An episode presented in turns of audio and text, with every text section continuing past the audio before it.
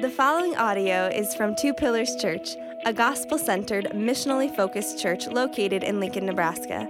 More information about Two Pillars Church can be found at www.twopillarschurch.com. Well, there are some verses in the Bible that are so weighty, so profound, so significant that once you read them, it's like you can't ever unread them, right? Like Genesis 1, verse 1. In the beginning, God created the heavens and the earth. Psalm 19, verse 1. The, the heavens declare the glory of God. The sky above proclaims his handiwork. Or John 3:16. For God so loved the world that he gave his only son that whoever believes in him should not perish, but have eternal life. Or Ephesians 2 8. For it's by grace that you've been saved through faith. This is not your own doing, it's a gift of God. Weighty and profound and significant verses. And Romans 8 28 our text for this morning is one of such verses. Romans 8, verse 28 says, And we know, and we know, for those who love God, all things work together for good for those who are called according to his purpose. you can't unread that. It's weighty, it's profound, it's significant. One of my old favorite preachers, Martyn Lloyd-Jones, says there's no greater privilege on earth than to be allowed to examine a statement such as this. And the reason that he says that is because we're not just examining a sentence, we're actually contemplating and considering doctrinal truth that is true and applies to us. The old, the, the late uh, commentator John Stott calls Romans 8:28 a, a pillow upon which to rest our weary heads. It's a reminder, isn't it? That God is at the helm. He, he is steering us through every storm, and He will get us home. He's got this. He's got He's got you. He, he's got everything under control. All things work together for good for Christians. That's what Paul's laying down here in Romans 8 28. All things. Do you believe that? Or are you skeptical about that? There's really no middle ground on a doctrine like this. He's either working it all together or, or he's not. We either believe it or, or we doubt it. But when we believe it, man, it makes all the difference in the world. It'll make all the difference in your life. Now, listen, but before we get further into this, we, we have to acknowledge that this verse, Romans 8 28, it has to be handled with care. You, you might be here this morning with a, a very recent and, and raw wound, some, some really fresh suffering in your life, and, and the idea, right, the, the, the truth that somehow God is working that for good in, in your life as a Christian, man, it feels like hollow words for, for pain that you're experiencing right now. I get that. Listen, that, that doesn't make this verse untrue. But, but it might just be the, like the right truth, wrong time for you right now this morning. That can be okay. Listen, it, it also might be the right truth, perfect time for you this morning. I don't know. But God does. In my experience, Romans 8:28 works better as a vaccine than it does an ice pack. All right, we need it in us before we need it for us. That's how vaccines work, right? And an ice pack is more like, oh, something hurts here, try this. I don't, I, just try this. We'll see. All right. I've used Romans 8:28 before as a gospel ice pack. Have you? Especially when I was younger and a more immature believer, especially when I unconsciously, like, didn't, I didn't realize I was doing this, but I think looking back on it, I probably unconsciously didn't want to enter into someone's pain. It's thrown around on everything that hurts, bypassing the real pain that was that was present, if that's happened to you, like, I'm sorry. That person's intentions were probably mostly good, and this truth is, is still true, but hey, it, it might have been right truth, wrong time. Might have been. And so we need to handle it with care. Can we just agree as a church to handle this verse with care? Now, I'm not here today to do anything fancy, nothing novel with this text this morning. I don't have, I don't have to do anything more, I don't have anything more profound to say than what it says for itself. Instead, my aim is simply for us to dwell here on, on the Word of God and this truth that for those who love Him, for those who are called according to His purpose, He works all things together for good. As we slow down and, and dwell on this verse, the first thing I want to draw our attention to is the fact that Paul tells the Romans that he's writing to that this is something he expects them to know. And we know, he says. We know.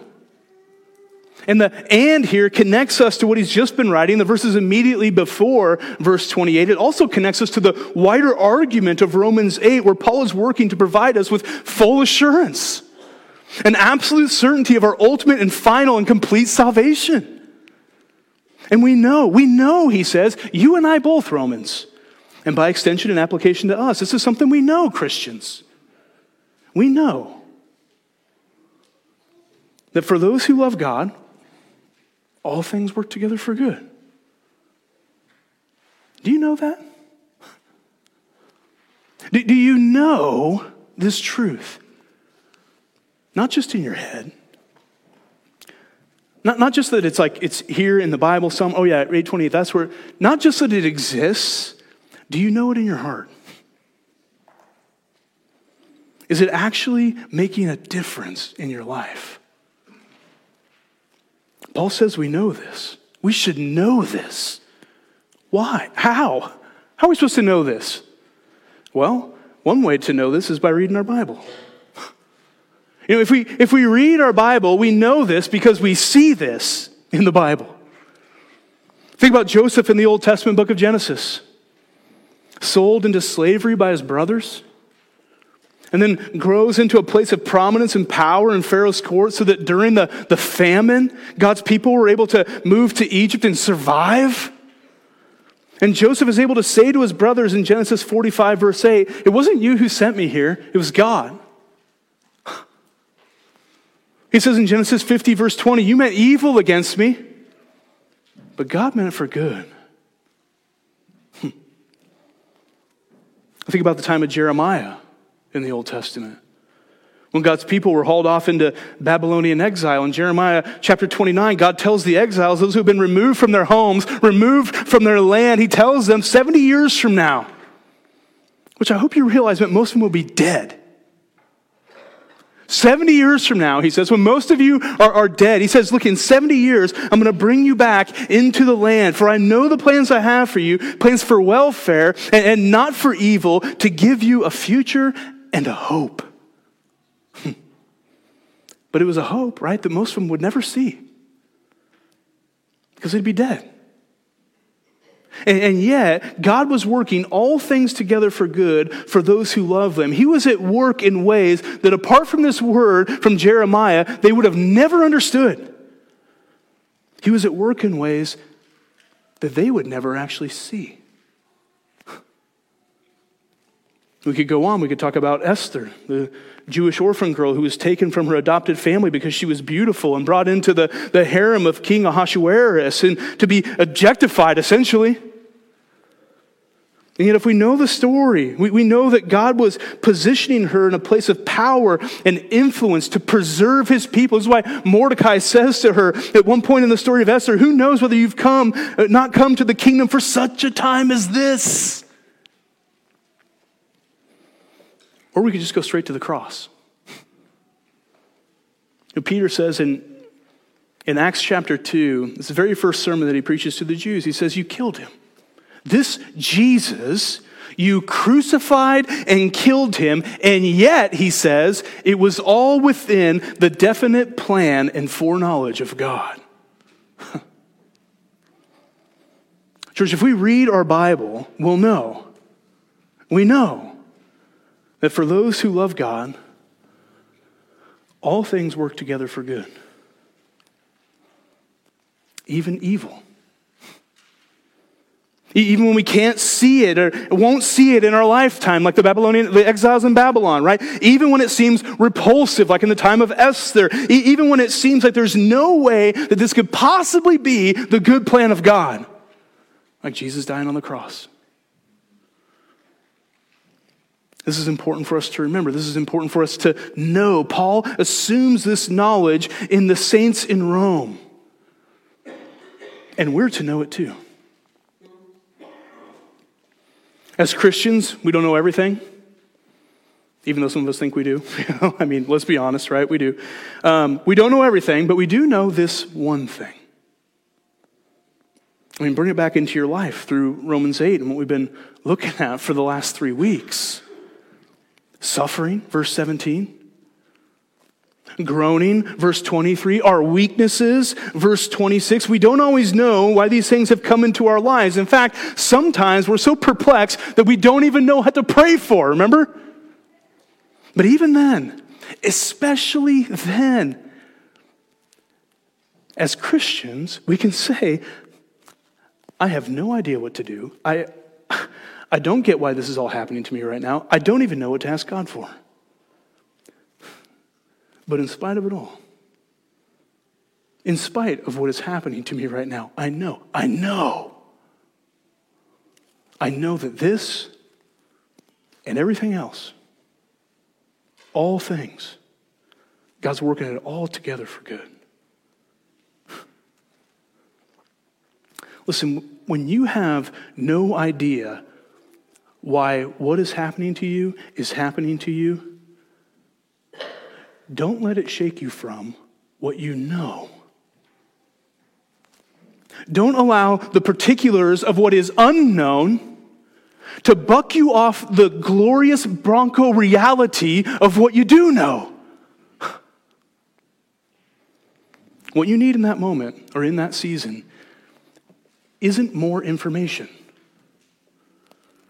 It isn't new information that you need or a new way to look at it or a new religion or a new approach to life. You don't need another podcast. You don't need another blog post. You don't need another book to read. What you need is to remember what you already know.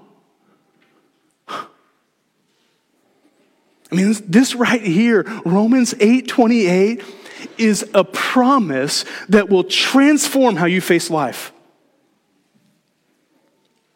It'll transform how you face trials and affliction. It's about fortifying you with courage for any situation that comes your way. and yet, we also need to acknowledge this isn't a universal promise for everyone everywhere. Paul doesn't say, and we know God works all things together for good for everyone. There's actually two disclaimers that he puts on this promise. Two limiters that he puts on this promise. Do you see them? The first comes before the promise, the second comes right after. The first one describes what we do. The second describes what God has done. And we know for those who love God, that's number one, all things work together for good. Here comes number two. For those who are called according to his purpose. Now, listen, the intention here isn't to distinguish between true and false believers. Remember, Paul is Paul's writing to the saints in Rome, as he tells us in chapter 1.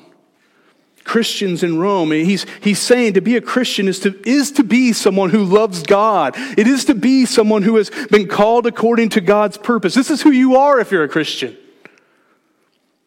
And so, first, from a human perspective, Romans 8:28 belongs to Christians because the Christian is someone who loves God. Really loves him. Not just someone who's interested in the Bible, even though that's important. Not just someone who goes to church, so that's essential. The, the Christian is someone who loves God, someone who embraces his purpose, one who trusts in him, one who seeks to bring his or her life into obedience with God's word. That's what Jesus said in John 14. If you love me, what? You'll keep my commandments.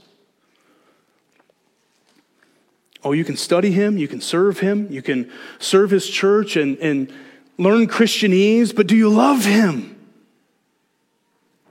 Like, really love Him. Like, does your heart ever just burn for Him? Do you find your, your, your mind just sort of sometimes just drifting over to thinking about Him? Delighting in Him, being satisfied in Him, man, worshiping Him. Do you love Him?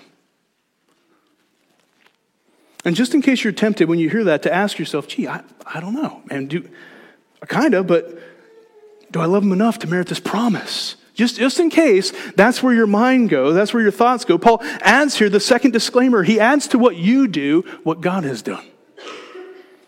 He's called you according to his purpose. Do you see it there? He's initiated with you.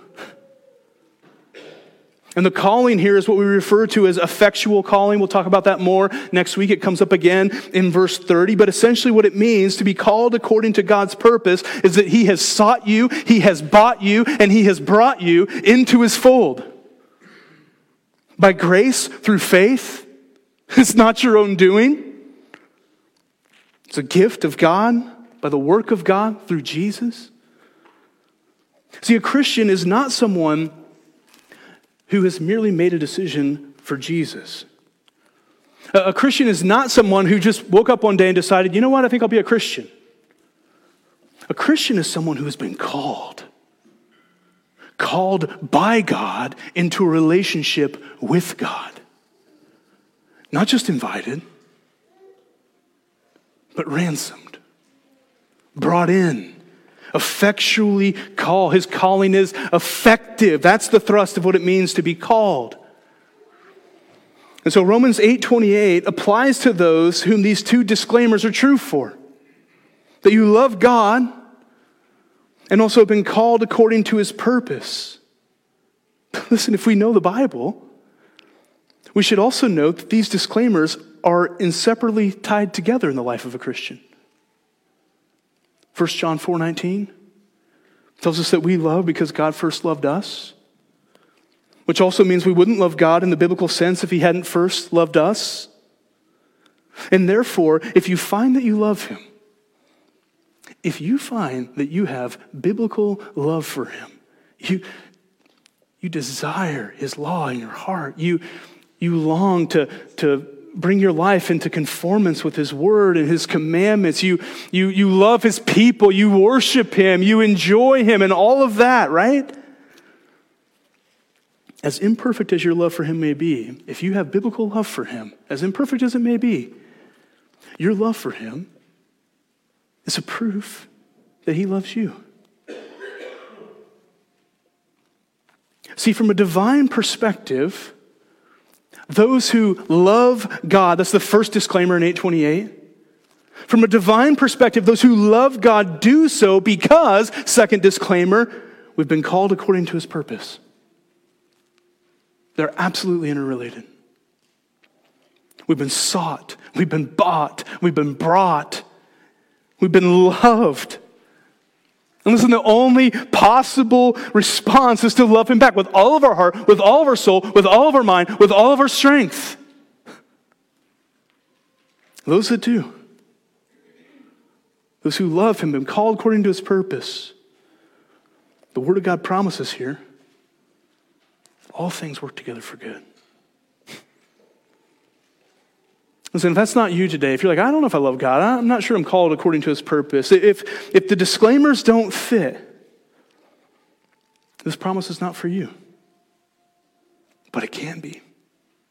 Just as much as it can be for any of us, or just as much as it is for any of us here today. How? Simply by turning to Jesus in faith, trusting in Him, believing that what He accomplished on the cross was, was for you, that he, He's forgiven your sins and reconciled you into a relationship with the Father. And you realize, man, I, I, can, I can stop trying to, to get myself right with Him and instead trust that He's gotten me right with Him. Give up on my own works and efforts to, to impress God, instead be impressed by the works and the efforts of Jesus. That's how. I mean, think about it, whether you're a Christian or not. Do you understand what we're talking about here? We're literally talking about all things, everything, everywhere, always working together for good. Think about the alternatives. Have you thought about the alternatives? One alternative is to look at bad things that come your way and say, there's no way any good could ever come of this. No way. And from there, maybe grow increasingly cynical over time. You know somebody like that. The older they get, the more cynical they've gotten, the harder and harder and harder their life seems to get because they look at the bad around them and they say, How could this possibly be good? Another is to buy into the power of positive thinking. That's another alternative. Hoping things will turn out, hoping that you'll catch a break or hit it big or, or whatever, not focusing on the bad things, just the good things. Cut those bad things out of your life. Don't let the bad things get you down. Just drum, drum, drum yourself up, you know? With no real capital backing it up. Which means when things do go bad, and they do, when things actually go really bad in your life, your hopes are popped like a balloon. Another is to another alternative is to despair at all the evil in the world. Just just, just despair at it. Maybe ignore it. Put your head in the sand and just hope that it goes away pretty soon, or, or to wear yourself to the bone trying to fix it all, which is like trying to push an aircraft carrier onto the beach from the ocean by yourself. Contrast those alternatives with the promise that we have as Christians. We know, brothers and sisters, we know that for those who love God, those who are called according to his purpose, all things work together for good. all things. Everything, everywhere, always together for good. Let's meditate on this all things bit for just a little bit, shall we? All things. In context, of course, as I already mentioned, it includes our sufferings, it includes our groanings, our weaknesses, absolutely, but Paul doesn't leave it there. He doesn't say these things, he says all things. Now, all things includes these things, but he opens it up further. And listen, I, I looked it up this week in the Greek. You know, I, I, got the dictionaries out, I got all the way down in there, like, what are all things? What's the original mean? I got all the way down in there. You know what all things means in the original Greek? All things. Every last one of them. Yep. By all things, Paul means all things. He doesn't say some things work together for good. He doesn't say most things work together for good. Or the nice things. He doesn't even say Christian things work together for good. All things, he says. All things means all things.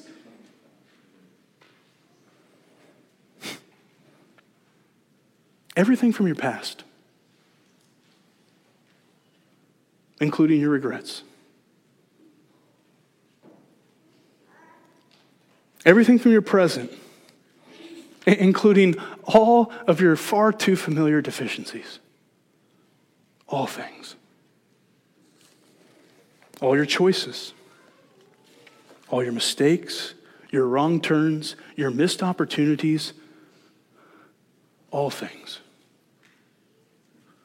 All your suffering. All of it. All of your sickness all the sickness of your loved ones, all of your losses, all things. Every trial, every tribulation, every persecution, all things. Even evil. Do you have a, do you have a category for evil in this world? I mean, you better. There are some things in this world that can only be described as evil. And Paul says here, even evil. Remember Joseph, sold into slavery? We can call that evil because the Bible does. Right? The buying and selling of human beings is evil. And yet, even though his brothers meant it for evil, Scripture tells us God meant it for good. And God doesn't send evil. The, the world is a broken place. Every hard thing that comes into your life isn't a personalized hell just for you. He doesn't send evil, and yet evil exists, and He permits it to exist. And He works even evil, all of it, together for good for those who love Him. All things. Are you starting to see why we need to handle this verse with care? Listen, all things includes also your limitations. All of your wounds. Even if you can't or don't get to see how he does it, like God's people in Jeremiah's day, he works it all together for good, even if it's repulsive, like in Esther's day. Even if it's unexplainable, like Jesus dying on the cross, even if it seems like there is no possible way that this is within God's good plan. Listen, even sin. Have you thought about that? Paul doesn't say all things except sin. And so, therefore, even sin. Now, that's in no way an invitation to sin or an encouragement to sin. In fact, if you love God, like the disclaimer adds, you'll hate sin and wage war against your sin. But as we've said over and over in this series, even though that war is still going on, each of us still does sin, even sin. even doubts. Even doubts about Romans 8:28.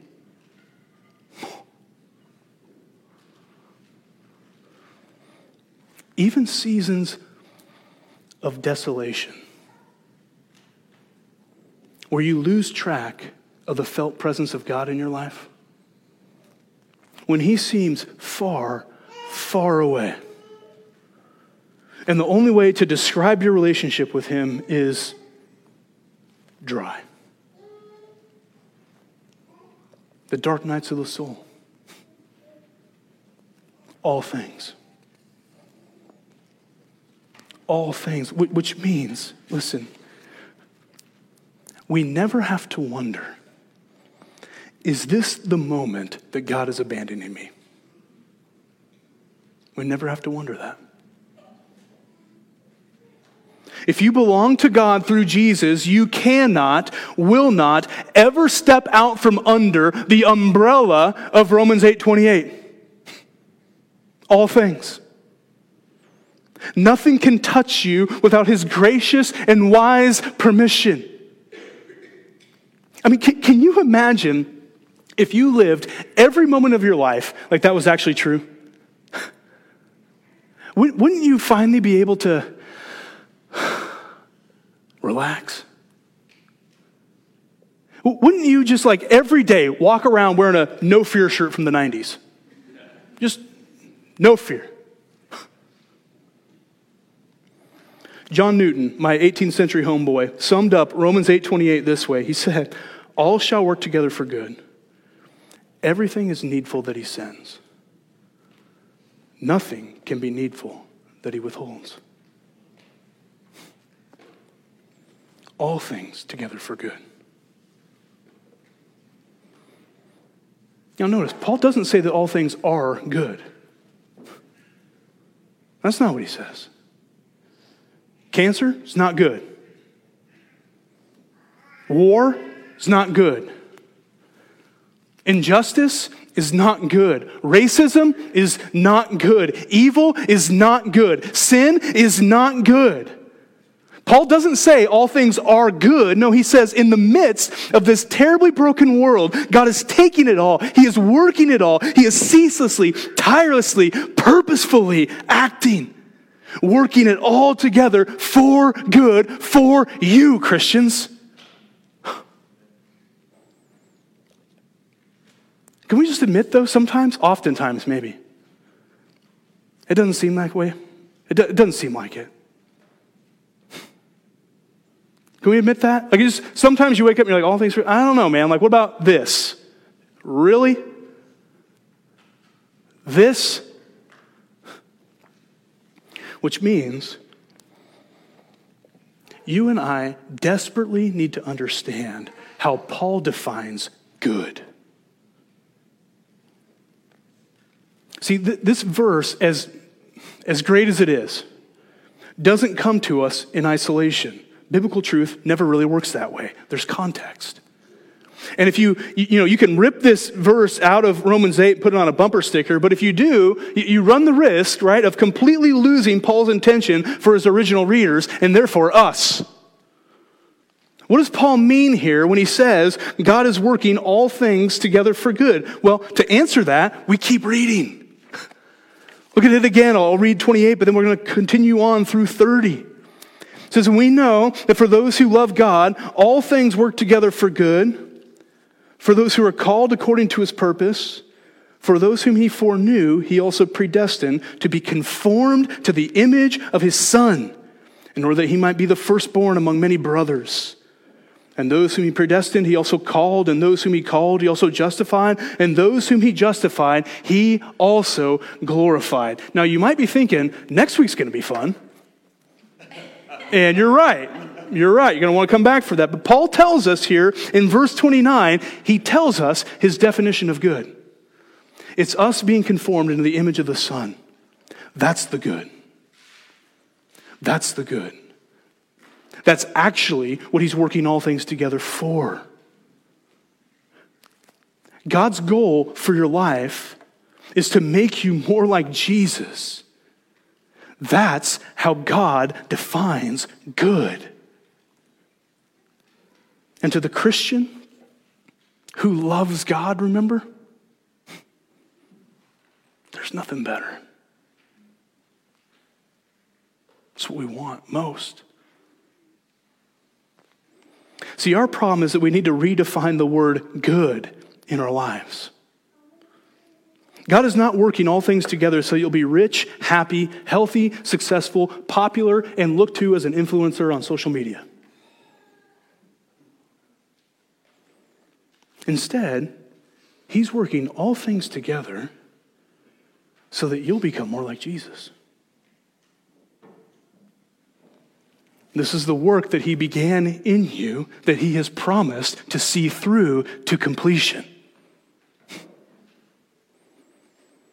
When we look at all things through that lens, it's easier, not always, but it's easier to see how all things are working together for good.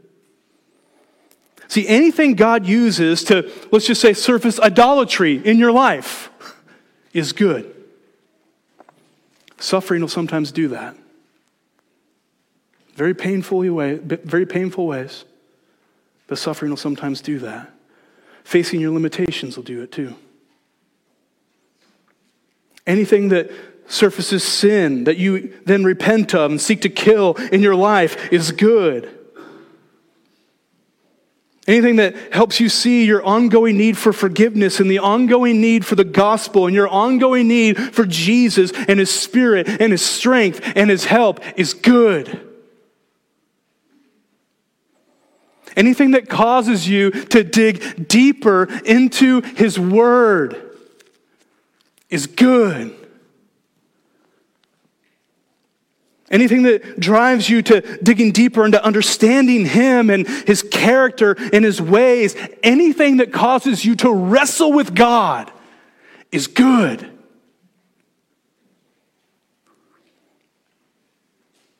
As is anything that drives you to prayer.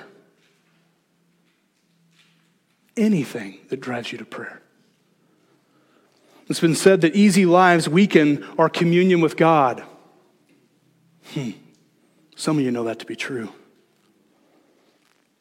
The ease of our lives has caused us to drift maybe into a weakened state of communion with God. We think we got it pretty well taken care of on our own.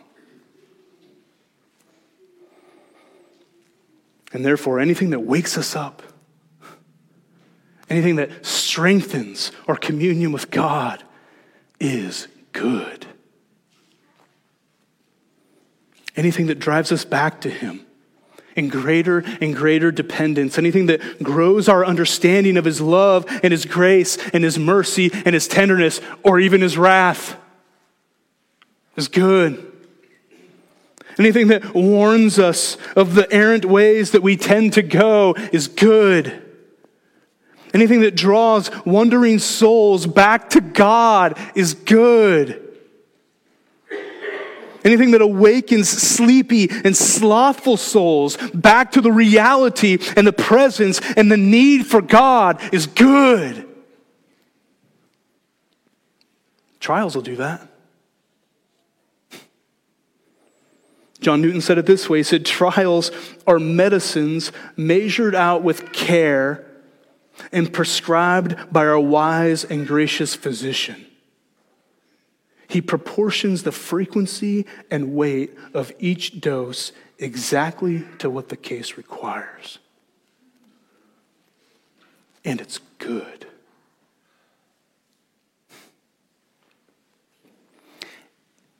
Anything that humbles a proud heart is good. Think about Paul, the author of our letter, right? What's he say in 2 Corinthians 12 about that stupid thorn that he'd really like to get rid of, right? Evidently, the Lord's goal was not to rid Paul of everything that bugged him, or bothered him, or plagued him, and wouldn't go away. Instead, it was there to lead him into the truth that Jesus' grace was sufficient for him. Anything that leads us to a greater understanding of the sufficiency of Jesus' grace is good. Anything that sweetens the promises of Scripture to us Anything that strips away the artificial supports that we try to lean on and instead directs us to God and His grace is good for us. Anything that produces endurance, which produces character, which produces hope, is good. Anything that teaches us compassion or equips us to minister to others is good, lest we over individualize Romans 8 28 and read only me at the loss of we that's in here. And anything that loosens our love for this world and our attachment to this world is always good for us anything that helps us to see the vanity of this world, anything that makes us yearn for heaven and yearn for Christ's return and the restoration of all things and getting to spend eternity with Him and praising Him and worshiping Him, anything that makes us yearn for glory is good. That's where this is all headed, by the way. Like glorification. That's verse 30. The, the finalization of our being conformed into the image of Jesus. That's the end goal of his purpose. The purpose, Romans 8 28 tells us, that you and I have been called into. It's an eternal purpose we're going to see next week. Beginning in eternity past with divine foreknowledge and how those whom he foreknew, he also predestined to become conformed into the image of the Son. And those whom he predestined, stick with it, he called. And those whom he called, he justified, are being called and are being justified, are fused together in verse 30 in such a way that all who are called are also justified, counted right before him now, pronounced there's no condemnation over you now. And the whole point then of Romans 8 is to tell us that those whom he justified, he also glorified. It's as good as done.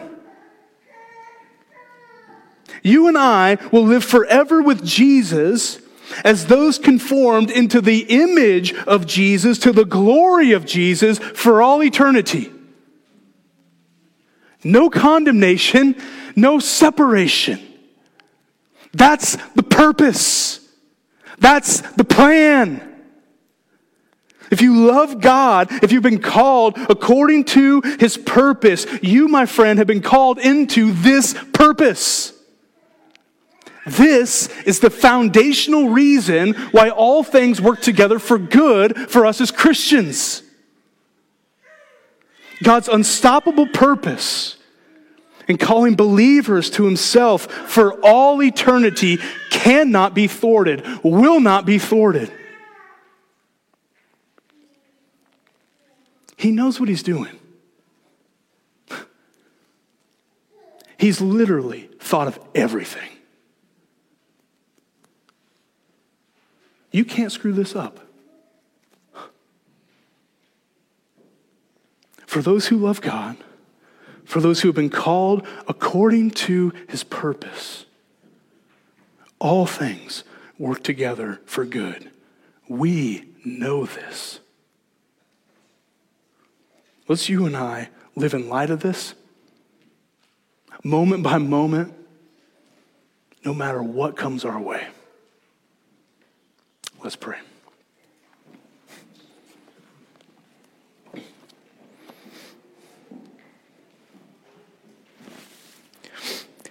Father,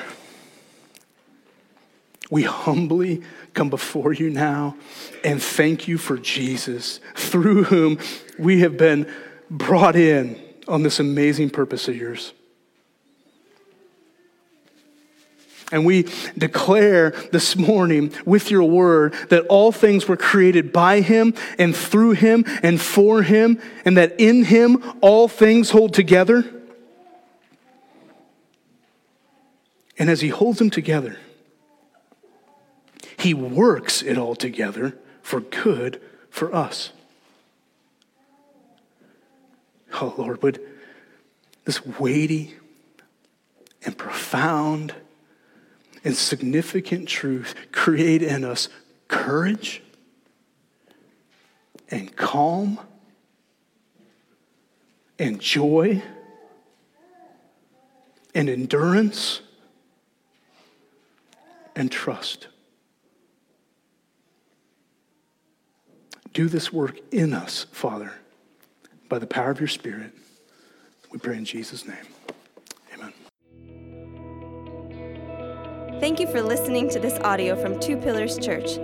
Feel free to share this audio with others, but please do not alter or edit the content in any way. For more information about Two Pillars Church, please visit www.twopillarschurch.com.